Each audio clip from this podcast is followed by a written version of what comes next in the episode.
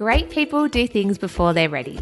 They do things before they know they can do it, and by doing it, they're proven right. Amy Poehler. Hello, and welcome to Just Make the Thing, a podcast for people like me. I'm your host, Claire Tonti, for people who want to start a thing and keep on making it. Jess Perkins, or Bop as she's sometimes called, is an Australian comedian, a radio host on Triple J, and one third of the very hilarious comedy trivia pod Do Go On. This girl has the most infectious laugh and is a downright smart and talented human. She's also a very wise one. I love that she jumped into stand up by entering into the Raw Comedy Festival, and I think she proves Amy Poehler right. If you don't jump in before you're ready, you may never jump in at all. What she has to say on failure, on self doubt, and also about being a woman in the comedy industry is fascinating. Jess and I could have chin wagged all day and did before and after I turned off the mics. I love her perspective on the world, her work ethic, and her love of joyful, silly storytelling comedy because that's the kind that I love too. Okay, here we go. The latest episode of Just Make the Thing with the delightful Bop. So, Jess Perkins, hello. Hello. Hello, thank you for coming on Just Make the Thing. Thank you so much for having me. I'm very excited. Oh, goodness. Okay, no pressure. Yeah. It's going to be good. I never appear on anyone else's podcasts. So, no. this is a huge honor for you. this is amazing. I know. I've been like preparing the house like the queen is coming. we haven't just like thrown her little cushions on the floor for our soundproofing and our dog hasn't attacked you. yeah, it's fine. It's totally It's fine. amazing, the service. Yeah, I know. And if you can hear something in the background, that is the podcast dog trying to get in to bully Jess. But hopefully, James will take her soon and it'll all be fine. Um, so, so I wanted to start. I've been wanting to talk to you for ages, actually, because you do lots of cool stuff, lots of creative stuff. Because this show is all about how to start a thing and keep on making it. So I wanted to ask you first when you realized you were funny. Oh, wow. Um, I think uh I think as a kid I was aware that was something that was that was in me. And I only realized recently that my parents, particularly my mum, really um like uh, praised that or put an emphasis on that. I remember in, in primary school a couple of times with- when there'd be events on or something and your parents had to write you a letter. Or eh, whether it was like we were out on school camp or, or coming up to milestones in our lives and they'd get our parents to write us letters. And I remember I've got them and a couple of them mum would sort of write that, you know, you've got this sense of humour that's beyond your years and, and you can light up a room. Like all those beautiful mum things. Yeah. But it's because they kind of praised that in me that I was like, oh, well, I'm funny. You know, like that was just something I was. Like I was, It's like part of your personality. yeah, which I think is a, is a great thing to instill in a kid. Oh, I'll be really disappointed. And I'm sorry if my son's listening to this in the future. I'll be so disappointed if it's not funny. Right? it will be. Oh my god. My oh. boyfriend and I were talking about that recently. We are like, what if we had a kid and they were like a real nerd? Oh, our kid will be a real nerd. Yeah. I reckon. But what? But a funny one. Funny one. Have a sense of God, humour. I don't know. What if they're like a real straight laced accountant type? Yeah. And I know you hate accountants. I know I do hate accountants, but yeah, that would be um, that would be the only way my children could disappoint me is to not have a sense of humour. Doesn't matter what they do in their career. Yeah, I don't Maybe care. they never have a job. But if they're not funny, Yeah. get out of the Perkins household. I can't judge their career choices. Like, look what I've been doing with my degree. like nothing. So whatever they want to do is fine, but just have a sense of humour. Well, you've got an, a journalism degree. I do, yeah. you? Yeah. What made you choose? Why did you laugh? Because it's so silly. Well, you're working on radio now. I know it's true. I, That's pretty official. I have always joked that I never did anything with my degree, but I kind of, I kind of do now. I work for the ABC now. Yeah, that's a real grown up job. yeah, I had to do like, um, I had to do some editorial policies training, and I was going through it. and I was like, "Yeah, this is all. I know this. Why am I doing this training?" And then I was like, "Oh, you know this because you've done the degree. You're You using your degree." Yeah. that thing that you've got a lot of headset for, which is like James has a business degree and a teacher degree and uses Oh. neither now. Yep. When he did business, it was like make a flyer and hand it around. Very different. Really Um, good. Yeah. So yeah, why journalism? Why did you decide that? Well, um, when I finished year twelve, this is oh, this is like a big um, a big moment in my life. When I did year twelve, I did drama, and I got a perfect score in my drama solo. Um, top. It's like top one percent in the state kind of thing. I know that's why I Yeah. did a big. Yeah, it was So a, cool. it was a big deal, and it was something that I wanted and worked so hard on.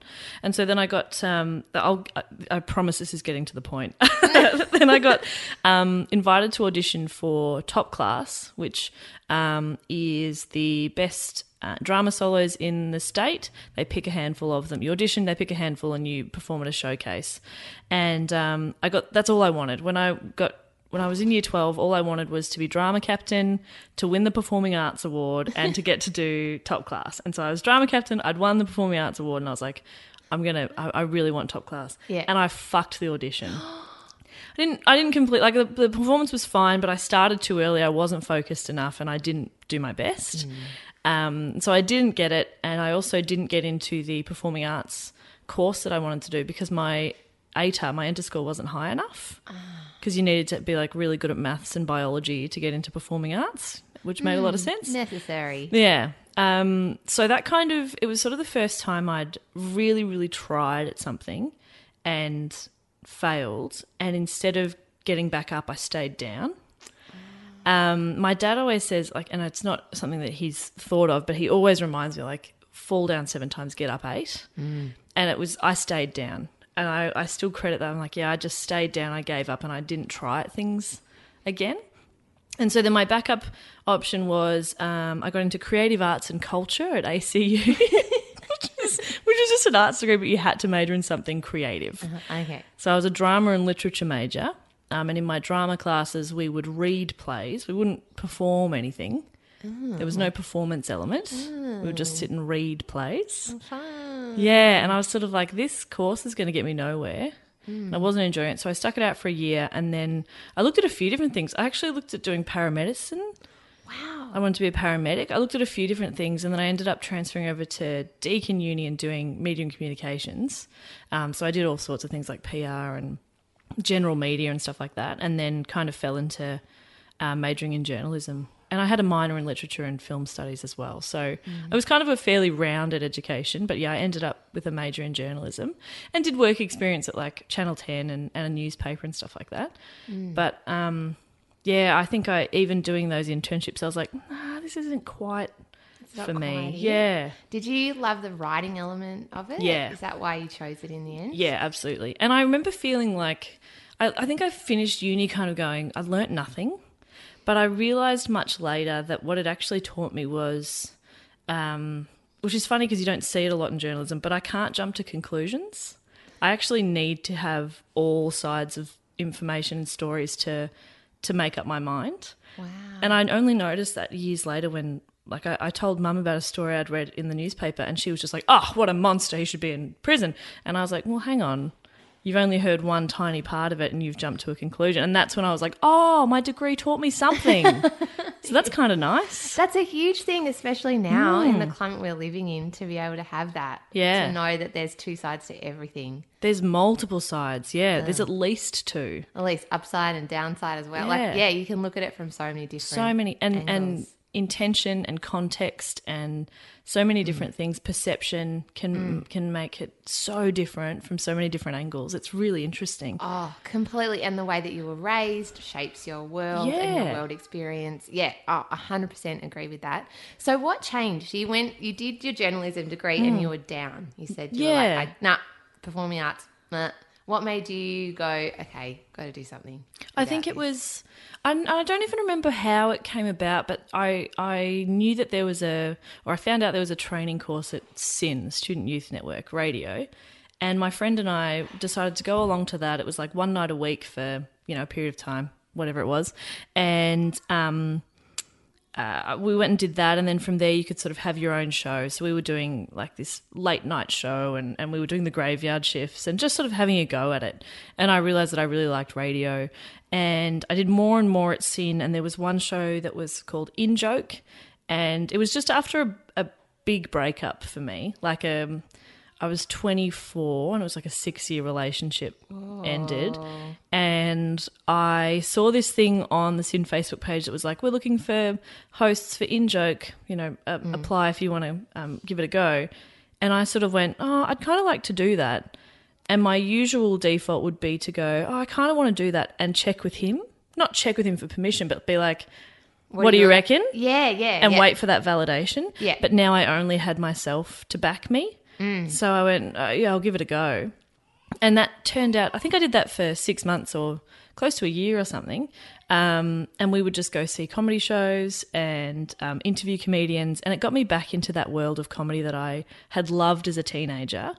Um, like I introduced my parents to the comedy festival, who've lived in Melbourne their pretty much their whole lives. Well, and they just had never. Never really seen much or done much, but this teenager was like, "I've got to go see all these shows, and I need a guardian." Yeah. so that's that's what they did, which was great. Um, so yeah, it kind of got me back into comedy, and then I just signed up for Raw, and I was like, I'm going to give this a go. That is ballsy. It's that is stupid. big, di- Yeah, it's a big difference though from being like I'm doing community radio, Mm. like where you don't see the audience, to going I'm going to get up in front of hundreds of people, Yeah. and try and make them laugh. yeah, What was that first gig like? amazing. It was really good. Yeah, and because I was a drama nerd at school, Yeah. and was always always lent more towards the comedy for sure. Like all my my solo and everything was always comedic.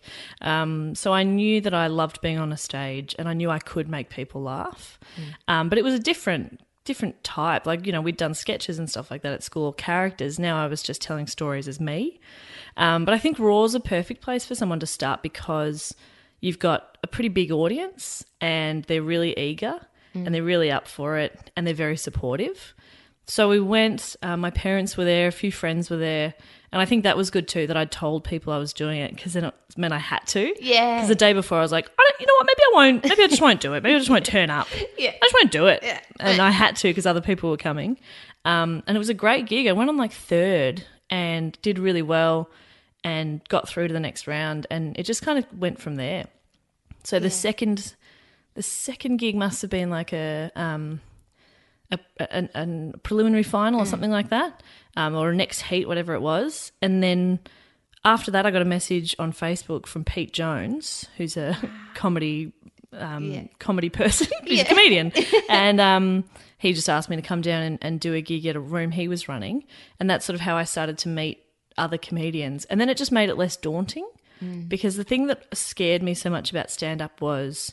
Um, like I didn't I didn't know the logistics. Like if you're going to go and sign up for a room, where do you sign up? Who do you talk to? Where do you stand?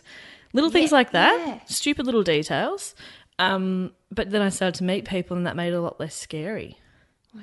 And so you sort of felt like you'd found your thing. Yeah, definitely. I felt like I found my people or a place that I belonged. Cuz I mean we all I had a pretty good time at high school. I wasn't like I wasn't Like drama captain. Yeah, everybody loved Jess Perkins. Oh yeah, everybody loves the drama captain. yeah. No, but I was kind of I was friends with everyone, I guess. But Mm. it, it felt more like um, I did feel like I was a bit different, and then meeting comedy people, I was like, oh, okay, these people don't think I'm weird or like a bit out there. They're they're just my people, Yeah. which is cool. So cool. Yeah. It's interesting that it was a breakup that kind of pushed you into Hmm. doing something again. Because I often hear that from people that maybe not necessarily break up, but it often is. It's some kind of cataclysmic, Hmm. life altering thing that happens to you that pushes you in a new direction. Um, do you, have you always had, uh, James and I talk about this a little bit, like a creative itch? Like a thing that you have to make stuff, and if you're not making stuff, you're sort of miserable. Yeah, and I didn't. I think I didn't realize I had that Until I started making stuff, and now I can't really stop. Like I can't. I, I get overwhelmed if I'm too busy, but if I stop for a little while, I also just get really anxious and kind of bored. I'm like, oh, I got to do something. I'm not doing anything. I'm not being productive. Yeah. Um. So yeah, but but I still haven't. I feel like I haven't quite nailed exactly what it is that I'm good at. Like I think there's I think there's something more. I think there's, but I don't know what it is. But I'll find it. That's exciting. though. Yeah, Maybe that's actually something that you'll always feel. probably. Because I spoke to Wil Anderson and he said that too, that he had like a hundred things that he wished he hadn't got to yet. And he was like, I probably won't have time to do. Yeah. So maybe when you're a creative person, you always want to have that. Like, what's the next thing? Yeah, I think I'll so. get there. What's the next thing I could do? What's Yeah. the next thing? It's almost like it's never enough, or it's you always want something more. I think that's definitely true. Mm. because you'll sort of you'll tick something off a list or you'll achieve something you wanted to, and then it's like okay, but you you, you can't be happy with that for very long. Yeah. So it's like, what's next? Yeah. How do you feel when you come off the stage immediately after a gig? Yeah, good, really good. Well, if the gig's gone well, if it's gone badly, it's like, well, where's the nearest bridge? Um, How do you go with that if you, because I know you said you've had that failure early on and that really put you down. Mm. How do you cope with it now when it doesn't go well like that? I think you learn pretty quickly, especially with something like stand up, that there are going to be rough gigs and it's not always in your control. Um, sometimes you can turn a gig around, sometimes you absolutely can't. But you see really good acts have rough gigs sometimes, and you're like, it's just the nature of the beast. And it, one bad gig doesn't define you, just like one good gig doesn't define you. Um, so, and I think it also it, when it when it's early, because I had early success. Like I was doing really well with raw comedy and stuff like that. That I ended up going to the, I got through the national final, Wow! and the national final was my seventh ever gig. oh my God. Like I was really green, but other people didn't know how new I was. So I always felt like early on, I felt like I had to be really good every gig because they expected more of me. Um, but I think it comes down to like you don't judge one you don't judge a comedian based on one performance you see of theirs. Because i've seen people like the first time i saw them they bombed and then i've had it in my head that that person sucks. But then you might see them again later and they're absolutely destroying and you're like oh no i was wrong. I saw them on an off night. And so now i'm a bit more confident in the fact that people in the comedy community know me and know that i'm a capable comedian Yeah. so if they have a bad gig it was a bad gig i'm not a bad comedian Yeah. so I think that that helps with rough gigs now because you go, I'm not a bad comedian. That was a bad gig, and that's it. Mm. That's like life advice. Yeah. In general, hey, like your mistakes don't define who you are. Yeah. They're just things that happen. Things that happen, you. and same with good things. They don't necessarily define who you are. Yeah. Well, I guess they hopefully they do more so than the bad things. But like, yeah, you you you can't do one good deed and be like, well, I'm a good person now. Like it's yeah, Wear a medal around your neck and just be like, I'm excellent, everybody. Look did the at me." dishes. Yeah, no, exactly. Yeah. wanting, winning at life. Yeah. Winning, winning. yeah, exactly. Uh, and I, I often struggled with that too. I think, and doing this podcast has been really good in that way that you start to learn that there's always another thing, Mm. and there's always something else to try or something else to experiment with. And if you just give up at the very first hurdle, you're never gonna make anything. Yeah, you know. you're just gonna yeah, you you're denying yourself all these amazing opportunities. Yeah, Yeah. yeah, and to really be good at something, you have to keep building on it. Absolutely. like lots of little steps. Yeah. yeah, And you often don't quite realize that you've become good at something. Like somebody was asking me recently, um, uh, my friend Naomi, she was going to be doing a like a demo with a radio station, and she asked for some tips about you know, radio. And I kind of thought like, fuck if I, I don't know what I'm doing. But then I gave her all this advice, and I was like, oh, maybe I do kind of have an idea of what I'm doing with something I've been doing for about five years. It's like, yeah, you probably you probably have some idea, and I'm still Yeah. learning. There's still heaps that I I can learn from it, but like I do know something. yeah. After five years, Yeah. you know a lot. You kind of know what you're doing in a way. Yeah, Yes. absolutely. So I think it sneaks up on you, and then you're like, oh shit, I know what I'm doing. yeah, is I'm nice. great. It's mm. really nice. Yeah, and then I think life also can teach you. Once you get to that moment, then you realize, actually, no, I don't know Yeah. that too. yeah, I don't know everything. yeah, Yeah. St- it's a continual learning process. Yeah. Yeah. So tell me about Do Go On. How did that eventuate? my my favorite thing. Um, uh, uh, the boys have told me that um, they recorded a couple of episodes. Um, I think it was originally Dave's idea, is what I heard. That's what Dave was saying Yeah. on the show we interviewed him. Dave's idea, and he did it with Matt because Matt also had sort of a bit of a trivia background, and they just sort of found that it was a bit hard with two voices because you sort of got one person doing the report and one other person going, "Yeah, it's interesting." it's really hard to riff. Yeah. yeah. Um, and I remember being at a gig in Footscray, and Matt was on, and we were just sort of chatting afterwards. And he was just very casually leaning against a table, and he just said, "Oh, like Dave and I have been doing this podcast, and um, wondered if you'd wanted to to come in and join us for it." And I was like, yeah, okay, I guess. I didn't really know much about podcasts. I just liked both of those guys because I'd met them through the community radio I'd been doing, and they both came on my web series. And um, Oh, which is great, by the way. yeah, Yeah. And I guess that was that was me just wanting to make something. It was just a passion project. I was like, I just want to make something. This is an idea I've had, and one of my friends was just like, "Then we're doing it. We're making it," and we did, and it was really cool. Um, but it also meant I got to, it was sort of my first introduction to Stupid Old Studios and all of those guys, and um, meant I, I met a lot of people, which was cool. But apparently, um, Matt and Dave were sort of talking, and it was like, oh, you know, who do you think we should get? And uh, I think, right, let's say Dave said, what about Jess Perkins? And Matt went, I was thinking her too. So I was sort of like, they both thought of me and ah. brought me in. And here we are, like a couple of years later, still going. I know. It's and it's crazy. the best. It's my favorite thing that I do. really? Yeah, absolutely. Why? I, because it's genuinely so fun. Like we really enjoy it. We never would have thought it would turn into what it has turned into.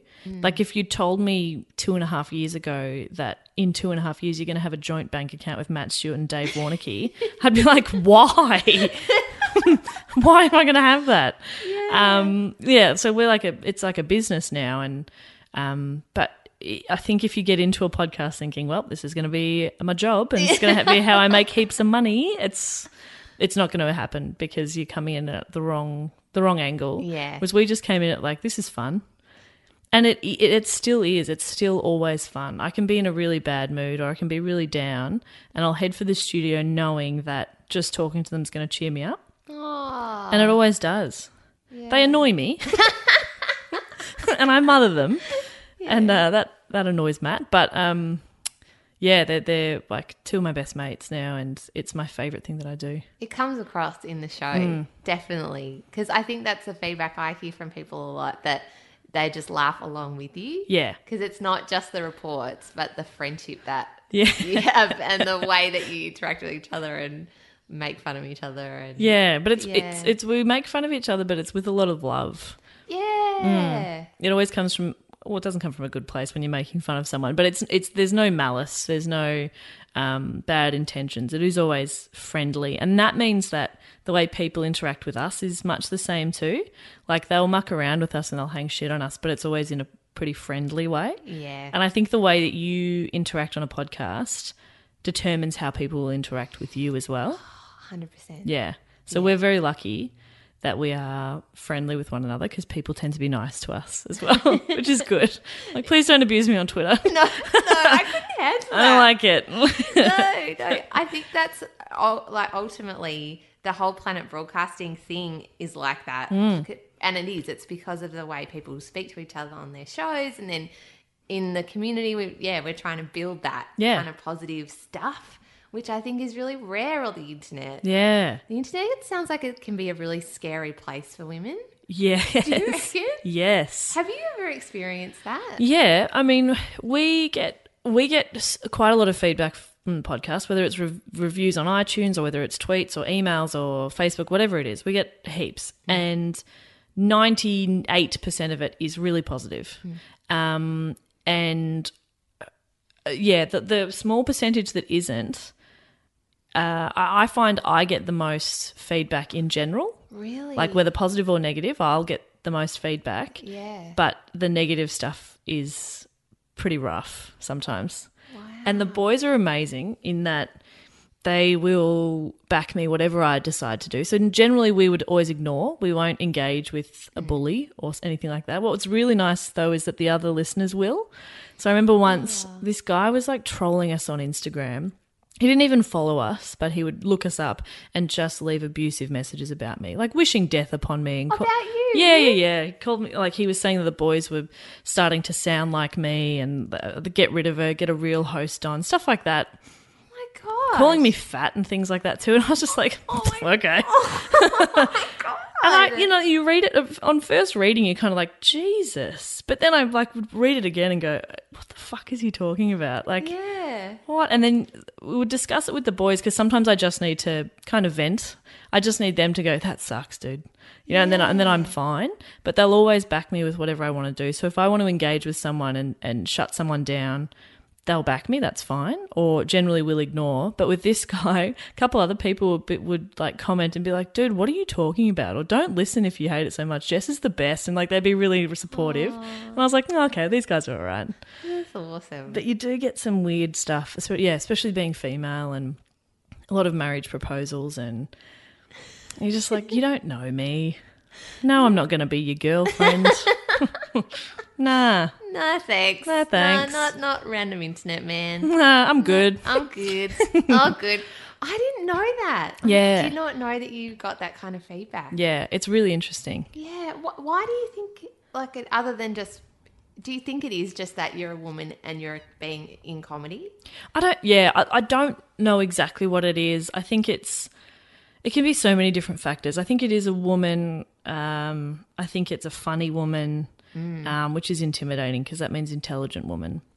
Um, but also, like most most people will really like my laugh. I've got a quite a loud laugh. It's the best. I love your laugh. a lot of people do, and that's really really nice. But you'll get other people like, "Shut up." I'm like, well, Don't listen, guys. yeah, don't listen if you hate it that much. It's it's part of what I contribute to the show.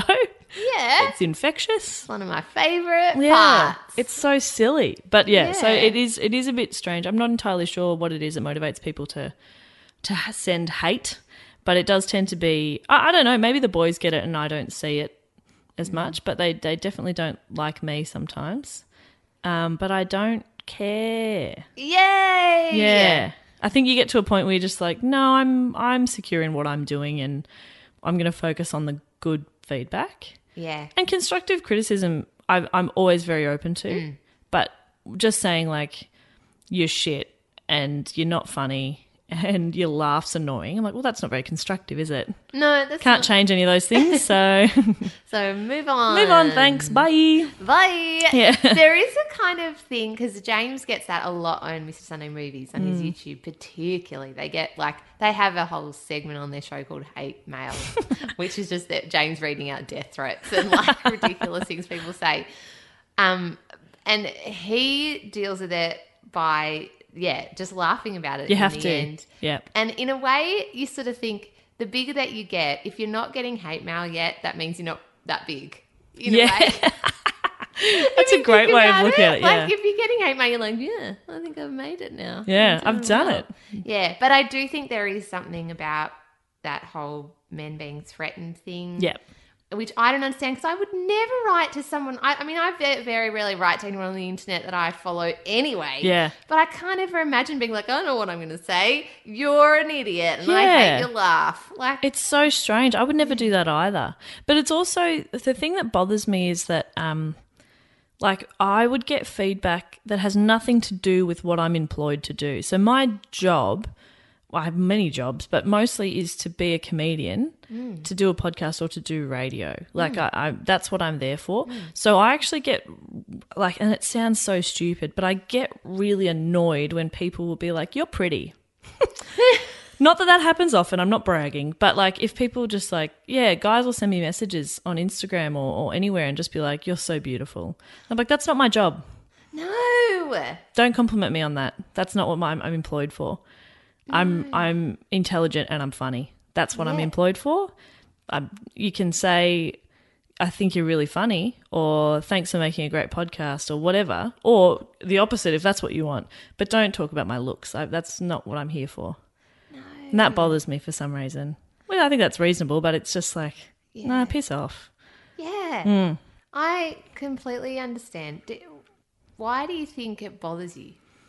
Um, because I don't want to be seen as because because that feels like it's something you'd only say to a woman. I don't feel like the boys get, "Gosh, you're handsome." Oh, love that outfit on you. Yeah. Mm, marry me. yeah, God, you look good, or aren't you cute? And like, I, I feel like it's just something that men feel it's okay to say to women, but it's not, and it's not. Yeah, you don't know me for starters. Yeah. We're not friends. If a friend comes up to me and says, "You look nice today," or "Oh, you've had a haircut, that looks good," whatever, that's Yeah. fine. And, and a lot of the time, it can be friendly, yeah. and that's fine. And it's funny that like people will notice that I have a haircut and will say, "Oh, Jess, your hair looks good," and that's you know that's fine. That's not Yeah. creepy or anything. It's when it, it's when it crosses that boundary and it's a bit bit creepy or a bit too personal or something, it's like no. Like I, th- I got one once that I just ignored. And it said something like, um, "All three of you on the podcast are really funny, but you're the only one who's also truly beautiful," or something like that. I was just like, "Gross, dude! Just say you're all funny. Just say you're all really funny and I like the show. Leave it at that." Exactly. This is such an important conversation, I think, to have because I'm sure there are a lot of blokes out there that like, would be like, what? But I'm saying you're beautiful. I'm giving you a Yeah. compliment. What is the problem? Yeah. And I think I went to Celia Pacquola's show last night and she was talking a little bit about the whole Me Too stuff mm. and all of this conversation. And I think it's about us saying this kind of stuff mm. and guys hearing it and being like, oh, it's not okay if I don't know you. Yeah. And I like what you do to then sort of, it feels like you're objectifying us Yeah, exactly. into something like just the way we look. Yep, I'm just an object. Yeah. But it's I'm not. I'm a fully formed human. I can attest to that. You're Yeah. in my house, sitting on the couch. I'm real. Yeah. I'm a person. I have feelings, sometimes too many feelings. and I work really hard on lots of different things. n- One of which is not my looks or my appearance. That's not what I'm here for. yeah. I'm I my job is to like entertain you and make you laugh. Yeah. I'm not an object. yeah. So yeah, when when people will um like I remember a live show we did a little while ago. Um, a guy walked in and he was like, "Hi Jess," and he was really lovely, and we chatted a bit. And he goes, "I love your shirt." I said, "Thank you. It's new." I don't know how I feel about it. He goes, "No, I love it. It's great." I said, "Thanks very much." You know, and like in, in the context, it sometimes it can be fine. Yeah, that's lovely. That's fine. Yeah. But yeah, it's when you just get random messages. It does. It irks me a bit too because I'm just like, I'm not an object. I'm not. Yeah. I'm, Yeah. I-. Not decorative. Yeah. Yeah, that and, and that you wouldn't say that to a bloke Yeah. in the same way. Yeah. I mean, I don't because actually, when I think about it, James and Meso get a lot of mail Mm. and emails, but they very rarely get emails that are like, "Mm, "You're beautiful." Yeah. You know, they might get when James revealed his face. A few people were like, "Well, he's pretty good looking and handsome." Ugh, we thought he was going to be a troll, and you know that was okay. That's fine. That's fine, but but it's not done very often. And Yeah. it's, and it's very rarely what they really value about Yeah. their skill set. And in a way, that's kind of like they're mucking around a little bit there anyway, Yeah. in that context, where it's like, oh, he's all right looking, thought he was going to be a troll. Like, that's Yeah. kind of funny. Yeah, But yeah, w often it'll be like, Matt and Dave are so funny. Jess, you're gorgeous. And it's like, fuck you. I'm hilarious. Even if you don't think I'm that funny, that's fine, whatever. But like, I'm I, I'm not there as a as a. You're right, a decorative. I'm not decorative. You're not the bauble. Yeah, Yeah, that kind of sometimes annoys me in radio. That trope of the two funny blokes and then the woman who's like, "Guys, be serious." yeah, You know, oh, stop it, Greg. Yeah. get back on track. You Yeah. know that kind of trope. yeah. Um, and that's why I love like Chrissy Swan or someone Mm. like her who is just genuinely. And there's lots of funny women in radio. It's not that there isn't, but just, do you know what I mean? Yeah. Sometimes on chat shows and things, you can kind of see that that Mm. the women are there to be a little more decorative. Mm. I feel like it's changing though. Yeah, I think so. And I fall into that role sometimes on the podcast. Like I was watching back, um, we've been recording, we've been filming our live shows at the comedy festival. Yeah. I was watching back one that we did a couple of weeks ago.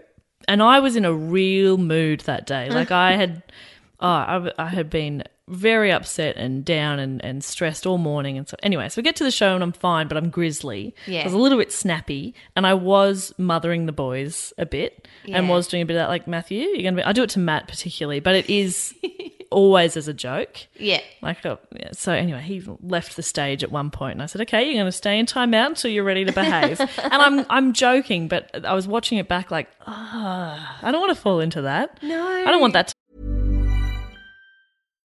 To- Botox Cosmetic, out of botulinum toxin A, FDA approved for over 20 years. So, talk to your specialist to see if Botox Cosmetic is right for you.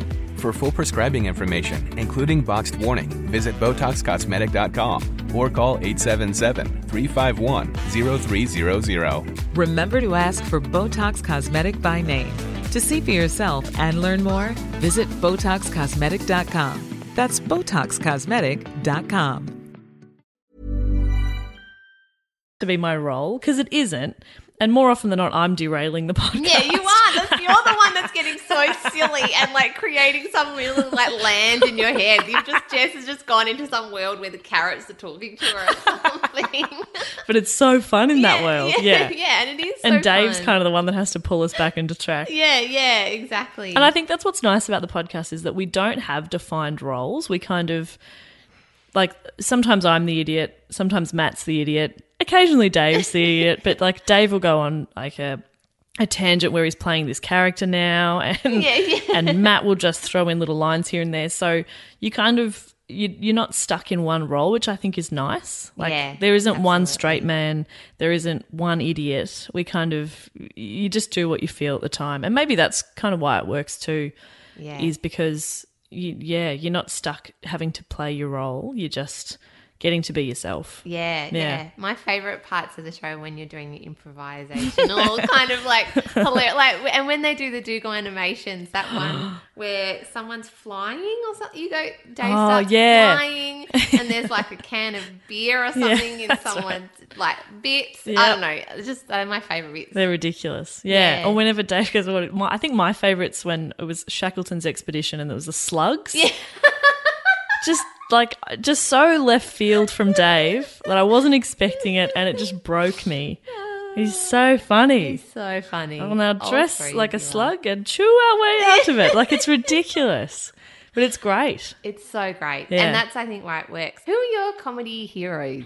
Um, I always thought, um, because I, I, I got really into Skithouse when I was in high school. I don't know what that is. It was a sketch show. Tripod were in it. Tripod were huge to me.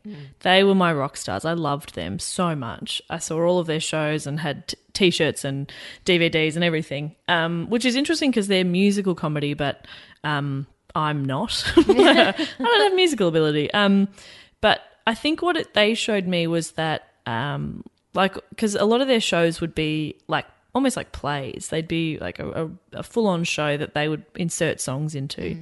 Um, and it would be really clever and, and creative with how they did things. They'd use projectors and stuff like that and do all sorts of um, you know weird and wonderful things. And i think that just taught me that all the stuff that i loved about drama class could be comedy like could be you could make a job out of that or you could perform that for people. So i think they were pretty big formatively for me um, in terms of stand-ups i always struggle a little bit with that celia has always been a big influence of mine not an influence but um, I've always really liked her comedy, and I think we are quite similar. With when I did Raw, one of the reviews was that like Celia Pacquola is an obvious influence. Like I'd like I'd kind of ripped her off a little bit, but we have the same mannerisms. We look kind of similar. yeah. Um, like I could definitely play her sister if she's listening. Um, in her next show. in her next show. Rosehaven. Yeah, if Rosehaven, if Emma needs a younger sister or something, I'm available. Yeah, uh, That's all I'm saying. Um, yeah, or or similar age sister. Sorry, Celia, you're not that much older than me. Anyway, um, yeah. So I I've always admired her because I think she's amazing and I like her style and I think she's she's really joyful on stage. That's what I loved. I Yeah. know. I saw her last night, and that was what I mean. She goes some dark places too, Mm. but it ultimately is funny and silly and joyful. She's really silly and fun, and I love that. Um, and I guess like, yeah, she's always been one of my favorites. I, I I've always loved David Quirk too. Um, again, because he's he's quite a unique storyteller. I've always loved storytellers. His turn of phrase has always made me laugh a lot. Same with Guy Montgomery. Something about the New Zealand um, sense of humor is so absurd but so dry, and I love it. And his turn of phrase kills me every time. Even just being in the car with him on long road trips in um, doing roadshow in WA, I would just be in fits of laughter just talking to him, um, which is amazing. And and like going abroad, I think um, like Mike Birbiglia and his stand up specials really cool. amazing. Just the storytelling, how well he plays with tension, with silence. Because silence is like the mortal enemy of a stand up comedian. It's terrifying. Because if you're not talking, but they're quiet, you're stuffed. Like that's what happens in your head. You're like, I've, I'm bombing here. So to be confident in the silence is such an amazing tool. Um, so yeah, him and that. And then, uh, did you see Nanette, Hannah Gadsby's Nanette? Oh my god! Yes, I did. Oh, destroyed me. Oh, And it was the same thing. It was that, Yeah. that, that she could play with the tension. She wasn't afraid of it. she would let us get so low and then she'd pull you back up and you'd just go, fuck, you're an absolute master. Yeah, it was it was really like just she was even telling you she was doing it and you still were completely absorbed Yeah. in it. And then I just like sobbed. Bawled my eyes out. Oh, oh I, I sat I just sat in it for a while. Yeah. You know, she left the stage and I just sat there like Yep. in like oh. Yeah. yeah. It was so heavy. And I I don't like standing ovations because I usually think they're they're quite forced or whatever, but I was straight up out of my chair Mm. for that show. It was amazing. And then I remember leaving the theater. And at first I was like a little bit shy that I had cried, and then I was like, "No, stuff it," because there were so many other people around me also feeling it. Oh, yeah. And you should never be ashamed of feeling those feelings. And my boyfriend and I were just walking down the street, walking down Swanston Street afterwards, just in silence. Like we couldn't even speak. We couldn't process what we'd just seen. It was incredible. Mm, and I just think being able to, my dream would be to be able to just leave people feeling something after a show. It doesn't have to be feeling sad, preferably not. Yeah. Yeah, but if they can f- walk away feeling whether it's empowered or or thinking about something they hadn't thought about, or I don't know, it just feeling better or wor- I don't know, but just just feeling something is all that I would want to achieve. Having that depth of connection Yeah. with the audience. Yeah. That- yeah. What's that like on stage when you're up there and you have to elicit a response from the crowd? How do you go about that? What does that feel like, that kind of space between them and you? It can be hard to connect, uh, but that can be on so many different levels. Like sometimes you would argue that a smaller audience is easier to connect with because you can literally make eye contact with people and it feels more intimate. But I've had gigs, um, like one of my best gigs ever was in Darwin to about a thousand people during roadshow, and uh, like basic setups were getting good laughs. Like we were just connected, and I'm not.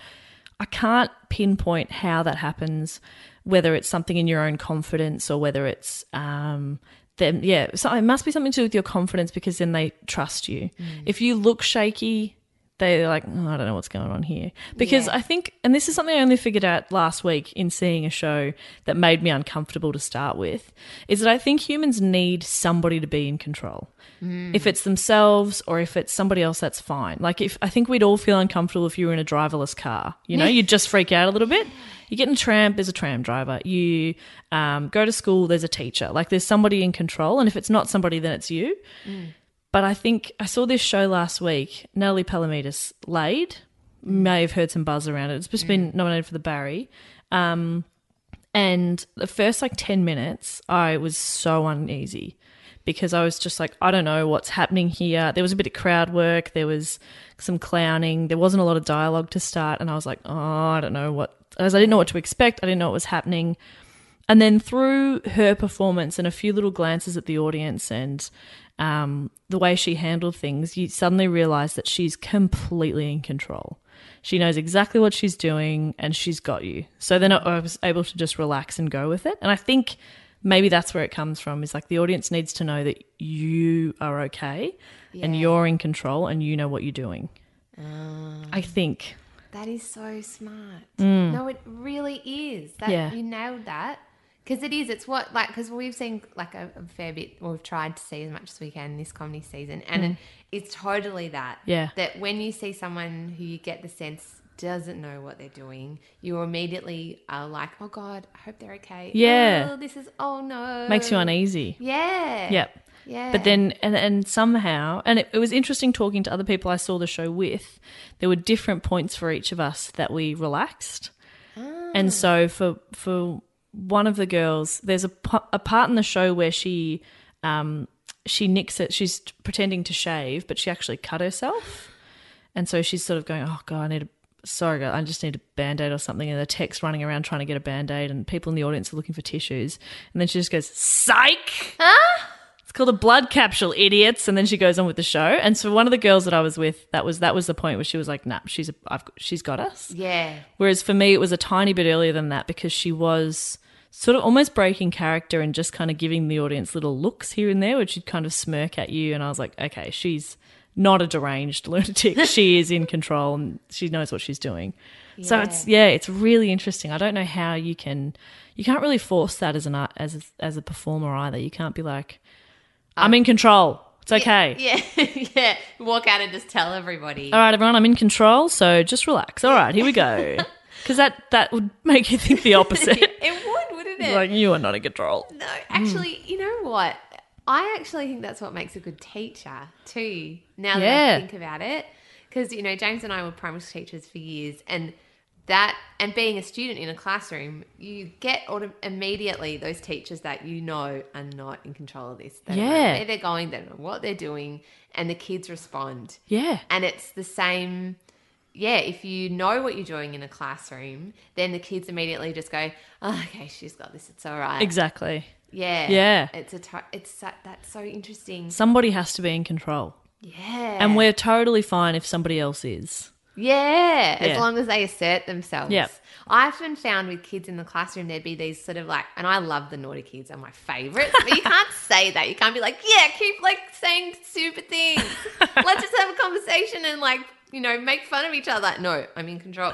So they, but they would want to test you Yeah. to just kind of like see if I really was. Mm. And some kids just needed that. They actually needed to arc up, say a whole lot of ridiculous shit at you. Yep. Like one kid told me I had a mustache or something just to see what I would do. Yeah. And then I just stared at him down for like, you know, like a good couple of minutes. He Yeah. got so uncomfortable. And then I was like, yeah, I'm Italian, mate. It's fine. and then, you know, like it just, it's just like, Yeah. Eh, and then, and then he kind of went, oh yeah, okay, she's all right. Yeah. She's got it. She's got it together. And then there are other times teaching where I did not have it in control. Yep. And it's awful, and they know. And Yeah.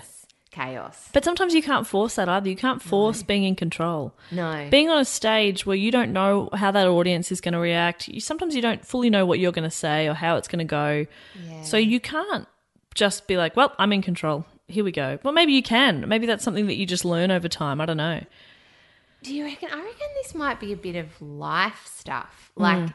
if you, because I do a lot of reading about like Eckhart Tolle and like Brene Brown and all those kind of like opery people, mm. but they do often say that if you fight it and you force something, eh, or in life, in anything, it's not going to work. Yeah. you've got to go with it. Yep. and in it, in that, in itself, is this kind of like knowledge that it'll be all right. Yeah. And maybe that's what it means to be in control. And there's a part of me now as well that's like, even if something isn't okay, and this is such a comedian's brain, but even if something doesn't go well, you could get a good story out of it. Yeah.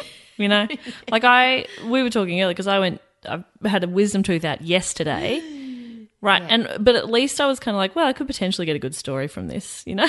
like, Yeah. everything that goes wrong, you're like, well, I'll give it a go because there'll be a story regardless Yeah. which is so stupid. But it means you just pull inspiration from anything. Like I, I want to write a joke now about how a conversation I had with a friend recently because I was on my way to um, to my psychologist. Uh, who I've been seeing about like anxiety and stuff like that, and I was on my way to the appointment thinking I'm. And I was worried because I was feeling pretty good, and I was like, I don't really have anything to complain about today. What am I going to talk about to the psychologist? Like, what a stupid thought to have. In that, like, I was so worried that I was feeling good, like I couldn't. And then I was also concerned I had worn that same jumper the last time I saw the psychologist, and I was like, oh no, she's going to judge me. She's going to think I have one jumper. And it was just, it's so stupid. But from something like, you know, seeking medical help, Yeah. you can you can pull anything out of that. So that's fun, I guess. It's fun. Well, it's So stupid. no, well, because I see one too now Mm. to deal with like all my face stuff Of course. that happened, and I yeah, it, this is this weird human thing where on the way you're like, what am I going to wear? How will I look? Like suitably sad, but not completely deranged. Yeah. And then also she wants to like me. I Yeah. want to be kind of funny. Yeah. Like one of her favorite patients. Totally. I definitely want to be one of her favorite patients. Yeah, I want yeah. I kind of want to be friends with mine because she seems rad. like she has her tongue pierced. Oh, that's cool. And I've only glimpsed it a couple of times because obviously she tries to be a bit more conservative at work, but I, I'm sure there's tattoos under there too. She just seems cool. Yeah. And then um, she was asking what I was doing over the long weekend, and I, you know, I said comedy festival was starting, and I said, "What about you?" And she sort of like, it's like she didn't quite want to answer, because she didn't want to. We're not friends, but she was Yeah. like, "Oh, yeah, it's my kid's birthday," and I was like, "Oh, she has a kid! Oh my god, I want to know everything! Like, I just want to be a friend. Just started out taking notes. Yeah. okay, kid, tick. I want to ask her how she is, but Yeah. uh, you know that's weird. Apparently, I know, well, that's what I find the weirdest bit. I because my uh, default is, "How are you going?" Yeah. Well, tell me. Oh, right, I Yeah. see. And actually, mine, I tricked her, and she ended up telling me about like some fall that she had, and then she snapped out of it and was like, "Oh, and how are you?" yeah, there you go. Yeah, yeah. yeah. It's so funny, isn't It it? is. So, is anxiety something that you've been dealing with for a while, or is it? I think it's kind of come come along more recently. I've always been a real perfectionist. I think that's just in my nature. Um, and the more and more I took on, because I do have my finger in many pies. You know, I I work a day job and we do the podcast, which is at least one or two nights a week. Um, I was doing stand up a few nights a week and um, radio here and there as well. So I, I do too many things. I'm spinning a lot of plates, and I think. Um, the last cut, it's like the last two Januaries I've had meltdowns. I think January and I don't get along. By March, I'm usually fine, which is really funny. Um, but yeah, I, I think um, I do get I do get overwhelmed, and then I get anxious from that. And I think there's this weird thing where you don't want to, you kind of don't want to talk to people about it. Not necessarily like I think I was okay in going, I'm going to get some help and I'm going to go see a psychologist. That's fine. But then in talking to other people and saying that that's what you're doing, I feel like there's there's a bit of stigma there of don't tell people. So I'm really active and I will tell people. Um, I'll come back from appointments and I'll tell, I'll talk to mum about exactly what we talked about, or I'll talk to my boyfriend about what we talked about and stuff like that because I, I want to, I want to make it okay. I don't want there to be any shame involved with it at all. I don't want to be embarrassed that I see a psychologist. There's nothing clinically wrong with me. Hmm. I'm fine. I just get overwhelmed and that makes me a bit anxious. And hmm. there's absolutely nothing wrong with speaking to someone to get tools to deal with that better. Oh, hundred and fifty percent. Yeah. And then that makes me a better person to be around because I'm not a stressed, anxious bitch all the time. Because I am so snappy when I'm nervous. I'm a real bitch when I'm nervous. Oh, yeah. Mum learnt that very early on, you know, before drama performances. I'm fine, mum, don't touch me. You know? okay, all right, she's nervous. Then the Yeah. performance is over and I'm your best friend again. But Yeah. um, and my boyfriend's learning. Comedy festival is he's learning. he's like, okay. Saturday morning she's real snappy and grouchy, but by the time her show's finished, she's fine. Hmm. Interesting. Interesting. So Yeah. yeah. But yeah, I just think like it, there's no shame in it, and there shouldn't be. And if if you can talk to somebody quite openly about, you know, you don't have to tell them every tiny detail that you've spoken to your psych about, but mm. if you can sort of be like, oh, I'm, you know, I have issues with anxiety too, then maybe that could then mean that somebody else goes, oh, maybe maybe it's not so bad if I went and got help or whatever it may be. Absolutely. Well, Yeah. because I think that human beings' brains are sort of a little bit self sabotagey, Oh yeah, massively, and so we need like a big fuck off toolkit to like carry around with us Yeah. for emergencies, mm. and even just because I know I'm the same. I don't have any sort of depression or like clinical stuff going on. That life is hard. and Yeah. stuff happens to you.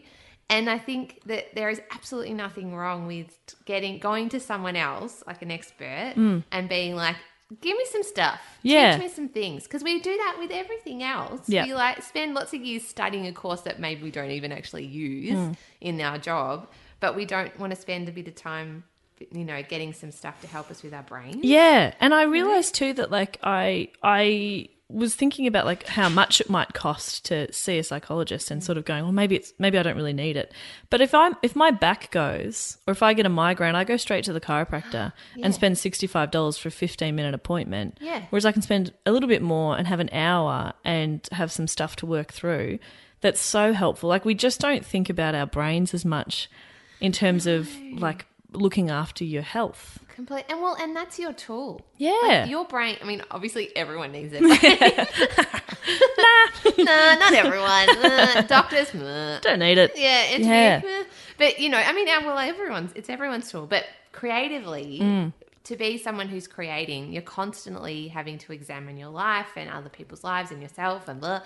You need to have need to care for that. Yeah. and care for that. That's um. Celia Pacquola talks a lot about that in her show Mm. about her sort of um seeing the warning signs of what she's dealing with with her mental health, and then either ignoring it and then how bad it can get. Yeah.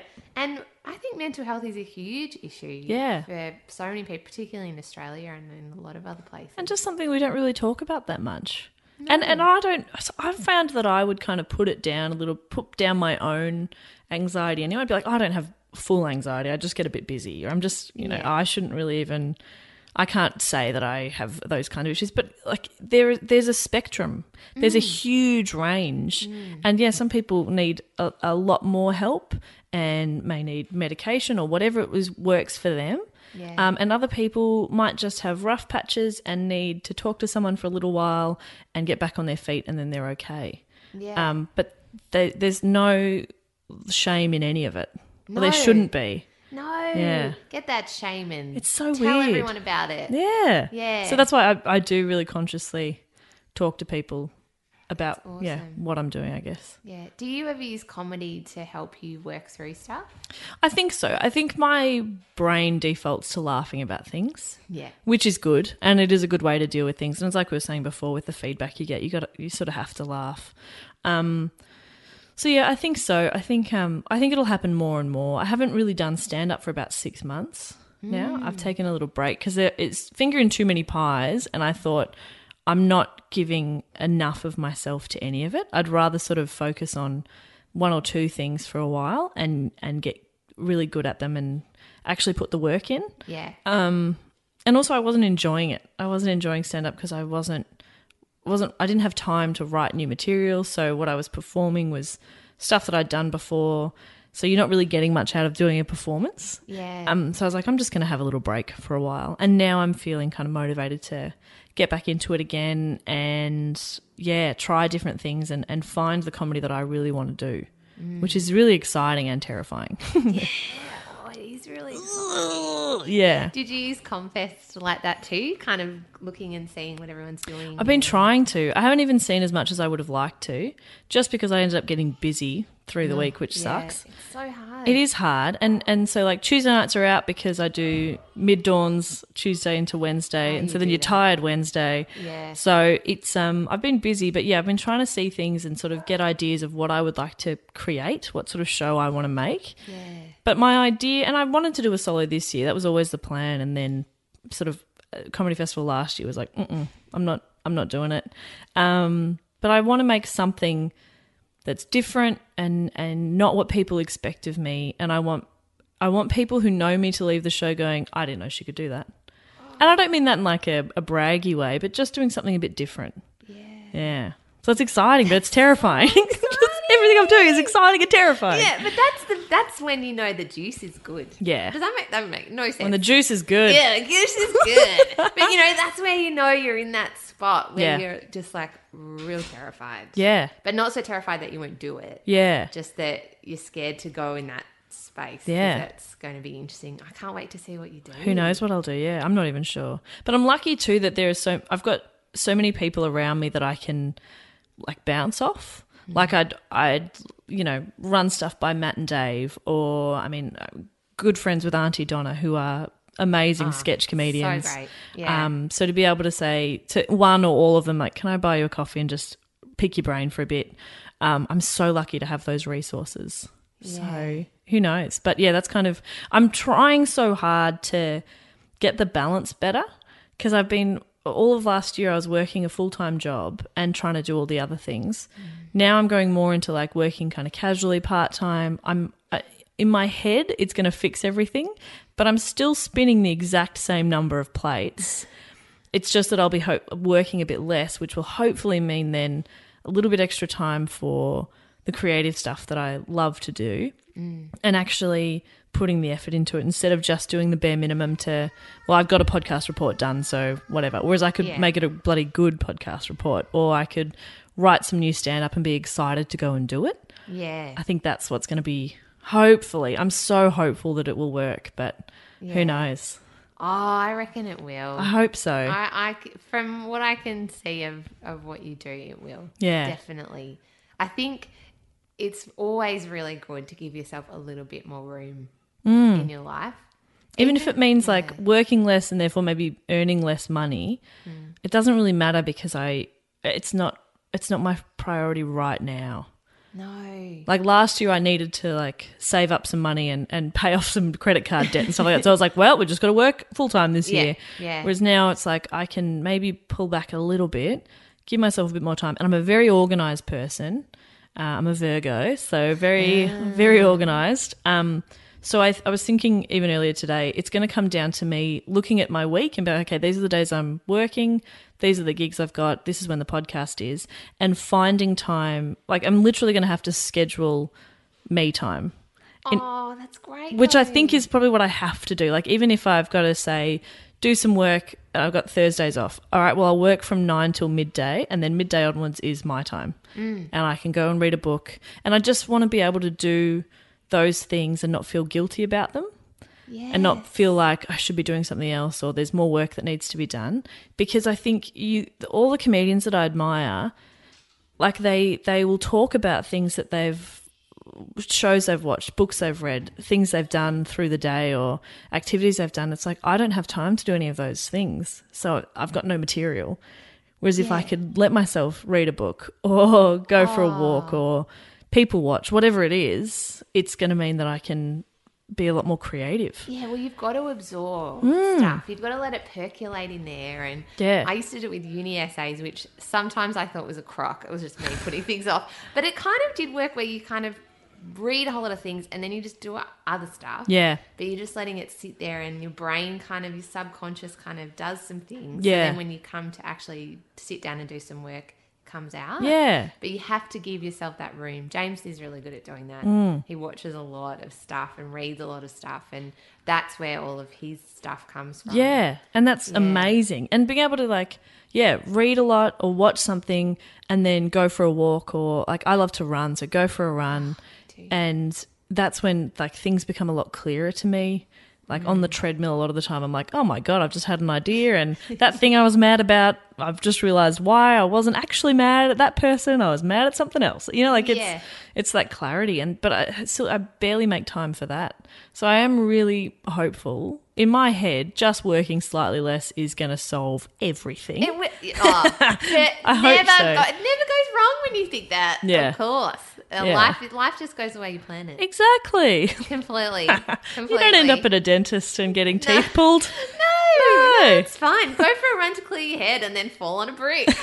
Excellent. Yeah. Good decision. Yeah. Yeah, it's um, it's interesting. One thing I really loved, I've been, and I'm we're nearly at the hour, so I'll be quick. But Liz Gilbert, um, and I think Zoe Foster Blake might have said this recently too.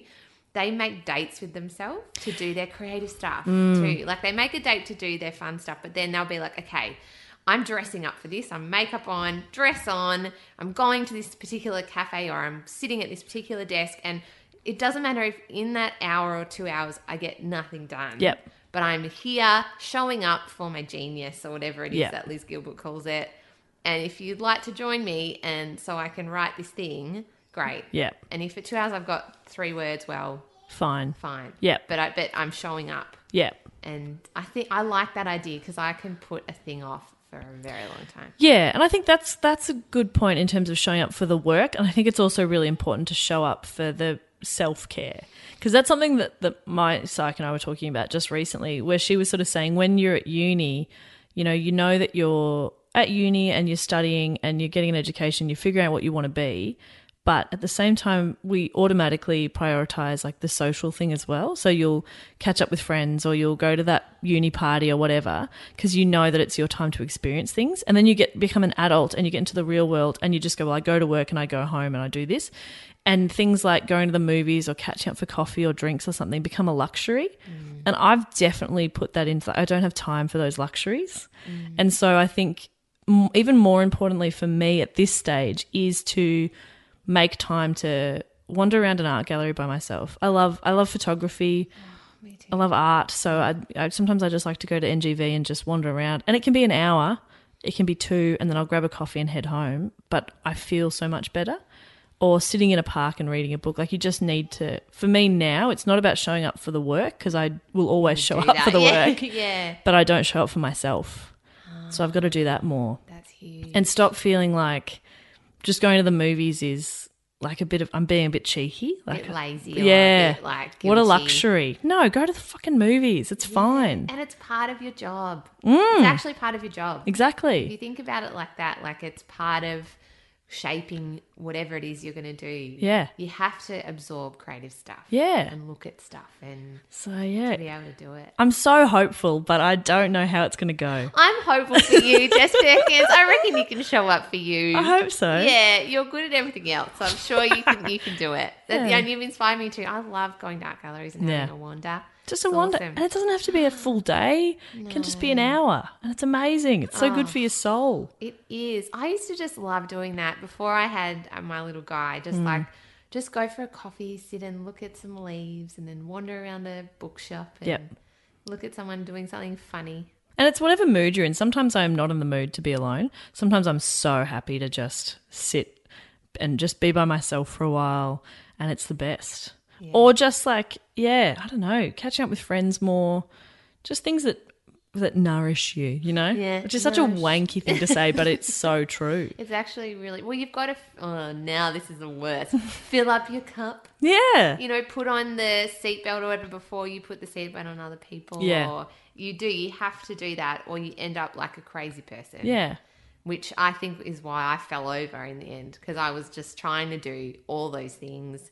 And then, yeah, and if you fall over or something, it all falls off and the wheels all come off, well, then you can't even do the work. Yeah. So there's no point in putting it all off because you'll end up in dire straits. Yeah. Yeah. Well, it's been an absolute pleasure. I was just, Yeah. I felt like that was a therapy session in itself. I really like I talked it. about so many different things. Ah. It was great. Yeah. Ah, living out. No, I feel like it's a therapy session. I'm going to couch. The whole thing. Uh, so, where can we find you at the moment? What are the things? Where online? Um, I'm I'm so I'm such a fan of Instagram. I'm always doing Instagram stories, so you can find me on Instagram. I think I'm just Jess Perkins on Instagram, and Jess underscore Perkins at Twitter. But mostly do go on. That's my main thing at the moment. And intermittently, I'm on Triple J as well. I'm all at different weird times. Usually 1 a.m. Sometimes in the afternoon on weekends. Who knows? Wherever they put can fill me in, that's where I go. My favorite thing that you do on Instagram, so I love an Instagram too. I'm really getting into it. It's just you at like 3 a.m. being like, I've eaten all my snacks early. and now I'm panicking. Oh, that was that was very upsetting when I ate all my snacks. Yeah, I always love doing the um, the late night Instagram stories because um, you start off feeling pretty good and then you crash and then you're fine again and it's really fun. And also, it's I'm alone in a studio for five hours, so um, I've got to do something to keep myself Yeah, entertained. definitely, definitely. Okay, well, check Jess out on Instagram or at 3 a.m. on Triple J. and thank you so much for coming in. Thanks for having me. Yay! You've been listening to an episode of Just Make the Thing with me, your host Claire Tonti, and the wonderful Jess Perkins. You can find more of our podcasts at planetbroadcasting.com. You can find Jess Perkins on Twitter or on her podcast, Do Go On, and also sometimes presenting on Triple J. If you would like to email the show, you can contact us at justmakethethingpod at gmail.com. Uh, and you can find me on Twitter at Mrs. Sunday Movies or on Instagram at Claire Tonti. Also, we would love you to be a part of our charity campaign this year. We'll be sending you lots of bonus content, including the Q&A from James and Meso, and maybe a couple of extra stuff too from our other podcasters. So head on over to that page there. You can find more information about Care Australia at planetbroadcasting.com, and the link for the charity campaign is in the show notes. So we would love you to be a part of that too. Okay, have a great week. See you next time.